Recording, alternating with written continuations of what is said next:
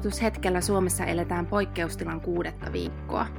Kysymyksiä on edelleen paljon, mutta valmiita vastauksia vähän. Tähän asti Suomi on selvinnyt terveydenhuollon akuutista kriisistä verrattain hyvin. Rajoitustoimet ovat purreet ja epidemian räjähdysmäinen kasvu on torjuttu varsin onnistuneesti. Ää, rajoituksia ei kuitenkaan noin vain pureta, ja nyt keskustelu siirtyykin terveydenhuollon kriisistä talouden syöksykierteeseen. Kansainvälisen valuuttarahaston I M F:n mukaan talous voi globaalisti supistua tänä vuonna kolme prosenttia, jolloin kyseessä olisi pahin vuosi maailmantaloudelle sitten kolmekymmentäluvun laman. Mihin oletuksiin I M F:n arvio perustuu ja miten talouden madonluvut jakautuvat ympäri maailman? Voiko täysin poikkeukselliseen kriisiin edes hakea vertauskuvia historiasta?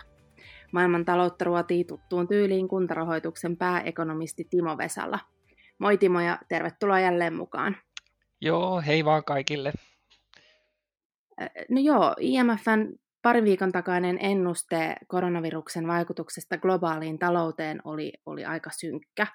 Se ennakoi euroalueen talouden sukeltavan seitsemän pilkku viisi prosenttia ja Yhdysvaltojen viisi pilkku yhdeksän. Mitkä nyt ovat päällimmäiset havaintosi tästä I M F:n ennusteesta? No ehkä päällimmäisiä oli se, että, että ehkä omalla tavallaan vähän niin kuin tragikoomistakin, että annetaan niin kymmenyksen tarkkuudella ennusteita, koska, koska totta noin, niin, ää, epävarmuus on tällä hetkellä hyvin suurta. Ja loppujen lopuksi mä näkisin sillä tavalla, että näin välttämättä niin kuin teollisuusmaiden osalta ja teollisuusmaiden kesken, niin ehkä edes niin hirveästi poikkeaa faktisesti toisistaan ne ennusteet, että se mitä niistä pitää lukea on se, että tästä vuodesta tulee erittäin vaikea ja onhan ne tämän vuoden ennusteluvut siis historiallisen synkkiä, että en, ei, ei tämmöisiä ole nähty nyt niin kuin rauhan aikana, ää, ainakaan nyt niin kuin sitten kolmekymmentäluvun laman jälkeen missään, ja, mutta voisihan niistä tietysti semmoisen, semmoisen tota optimistisenkin kulman kuitenkin hakea niistä I M F:n ennusteista, että niissä nyt kuitenkin sitten lähdetään siitä, että, että tämä akuutti kriisi menee tämän vuoden sisällä ohi ja, ja tota, kasvun syrjään päästään kiinni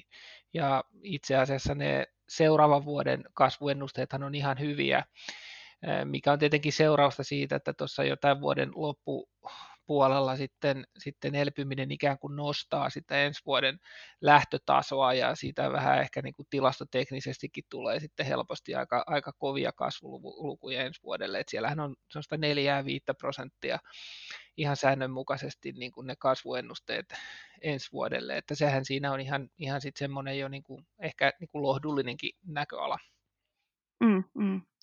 No Euroopassa tämä pandemian ensimmäinen aalto tuntuu olevan nyt taitekohdassa, kun Yhdysvalloissa taas tauti vaan, vaan tuntuu jatkavan leviämistään. Euromaiden terveydenhuolto- ja sosiaaliturvajärjestelmät ovat paremmin valmistautuneita tällaiseen kriisiin, eikä euromaiden talous taas nojaa koronan runtelemaan palvelusektorin yhtä vahvasti kuin, kuin Yhdysvalloissa. Niin miksi I M F kuitenkin ennustaa euroalueelle suurempaa pudotusta kuin Yhdysvalloille? Mistä tämä johtuu? Niin, mä ehkä siinä vähän toistan tota samaa vastausta, mitä äskenkin sanoin, että, että näin välttämättä nyt sit niin oleellisesti poikkeaa toisistaan nämä ennusteet, koska tämä epävarmuus on niin suurta, mutta on ihan totta, että kyllähän siinä tietyllä tavalla on otettu sitä näkemystä, että U S A niin kuin selviäisi ehkä pikkasen pienemmällä pudotuksella tänä vuonna ja, ja siihen nyt On, on tietysti muutamia ihan semmoisia niin kuin luonnollisiakin selityksiä, että ensimmäinen on varmaan se, että U S A:ssa ylipäänsä se ikään kuin se pohjalla oleva kasvupotentiaali on vahvempaa kuin Euroopassa, että siis siellähän väestö kasvaa ja, ja myöskään niin kuin väestön ikääntyminen ei pure vielä niin voimakkaasti kuin Euroopassa, eli tavallaan niin kuin se, se talouden niin kuin perusura, miltä nyt tullaan alas, niin se on vähän vahvempi.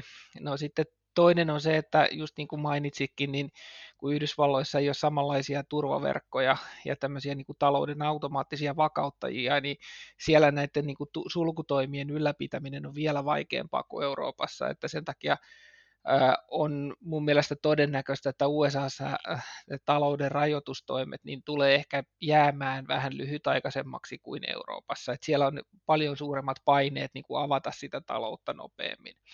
No sitten kolmas syy on se niin kuin U S A:n talouden semmoinen tietynlainen niin kuin kimmoisuus sekä hyvässä että pahassa, että tietenkin sitten kun siellä tota, ää, talous alkaa mennä alaspäin, niin työttömyys nousee erittäin voimakkaasti, mutta toisaalta siellä niin kuin työmarkkinat joustaa erittäin hyvin, että sitten kun se elpyminen alkaa, niin se työllisyyskin paranee todella nopeasti, että tämähän me nähtiin esimerkiksi Öö, tota noin, finanssikriisin yhteydessä viimeksi, että Eurooppaan jää paljon helpommin tämmöistä niin kuin hystereesiä näistä, näistä tota noin, niin talouden taantumista. Ja sitten tämä niin kuin poli, talouspolitiikka, että kyllähän se, niin kuin se finanssipoliittisen elvytyksen mittaluokka on U S A:ssa paljon suurempi. Et, et siis siellähän nyt tällä hetkellä taitaa se viimeisin arvio olla, että, että tänä vuonna niin, niin liittovaltion alijäämä olisi niin kuin kahdeksantoista prosenttia B K T:stä, kun se Euroopassa puhutaan ehkä niin kuin luokkaa kymmenen prosenttia. Tuohan tämä niin kuin elvytyksen mittaluokkakin siellä,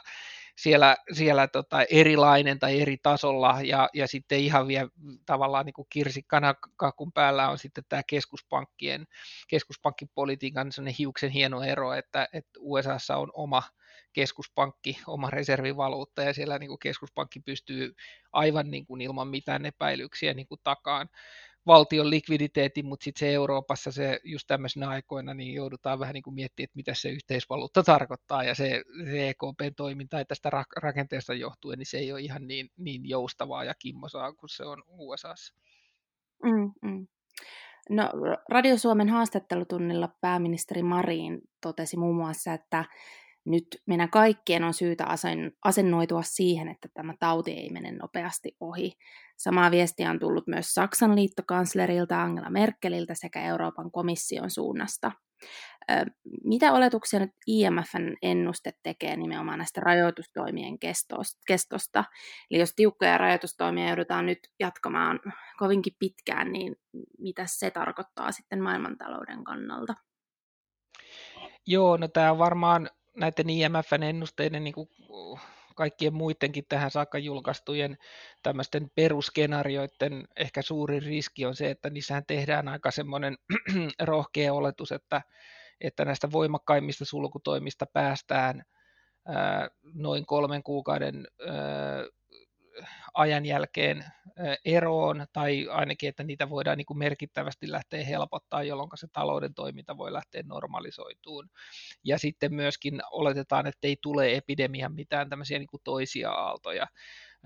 Nämä kaikkihan on tietenkin, me ollaan siis täysin tämän viruksen armoilla vielä hyvän aikaa, ja joudutaan ottaa huomioon monenlaisia niin kuin siihen viruksen luonteeseen liittyviä piirteitä, ja joudutaan varoon sitä seuraavaa aaltoa ainakin niin kauan, kunnes on se rokote, että kyllä mä näkisin, että se on erittäin suuri riski, että ainakin nyt koko tämä vuosi niin kuin mennään jonkun asteisten ää, rajoitustoimien kanssa, mutta toivottavasti vaan nyt sitten päästään sellaiseen tilanteeseen, jos ei tarvitsisi kaikkia ihmisiä samaan aikaan sulkea ja koko taloutta, vaan että voitaisiin niin kuin mennä enemmän siihen, että mi- mihinkä karanteenilla yleensä pyritään, on se, että, että karanteenissa ovat vaan sairaat ja terveet niin kuin jatkaa elämäänsä suhteellisen normaalisti. Kyllä. No jos euromaita mietitään, niin mitkä euromaat sun näkemyksen mukaan selviävät kriisistä nyt vähimmillä kolhuilla? Ja sitten jos pohditaan hieman Suomen näkymää muihin maihin verrattuna, niin miltä se näyttää ja minkä takia? Joo, no tota, kyllähän tässä kaikki ottaa nyt kolhuja, ja, ja voi olla, että nyt on vähän hankala vertailla sitä, että kuka ottaa en, enemmän muskele, noita mustelmia kuin, kuin jotkut toiset. Että, et, kyllä mun mielestä tämä on aika samankaltainen tämä, tämä talouden niin kuin syöksy tänä vuonna. Et siinä on tiettyjä tekijöitä tietysti Suomen osalta, jotka saattaa vähän tätä ensimmäistä iskua pehmentää. Et meidän tuotantorakenne on ehkä sellainen, että se ei...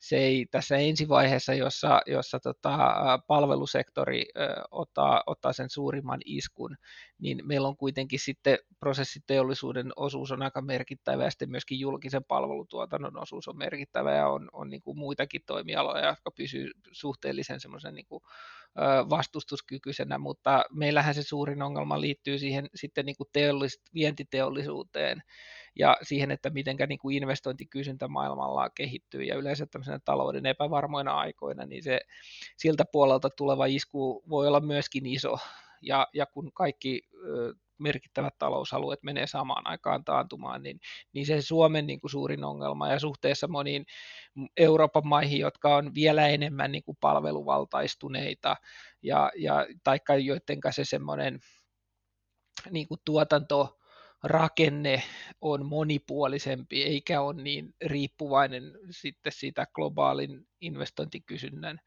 ja, ja maailmankaupan kehityksestä, niin sitten on niin kuin vähän pitemmällä aikavälillä ehkä sitten nopeammin toipumassa kuin Suomi. Et mä näen, että tämä, tämä jälkimmäinen taloudellinen aalto, joka tulee, niin se on niin kuin Suomella ehkä se, se, se heikko kohta.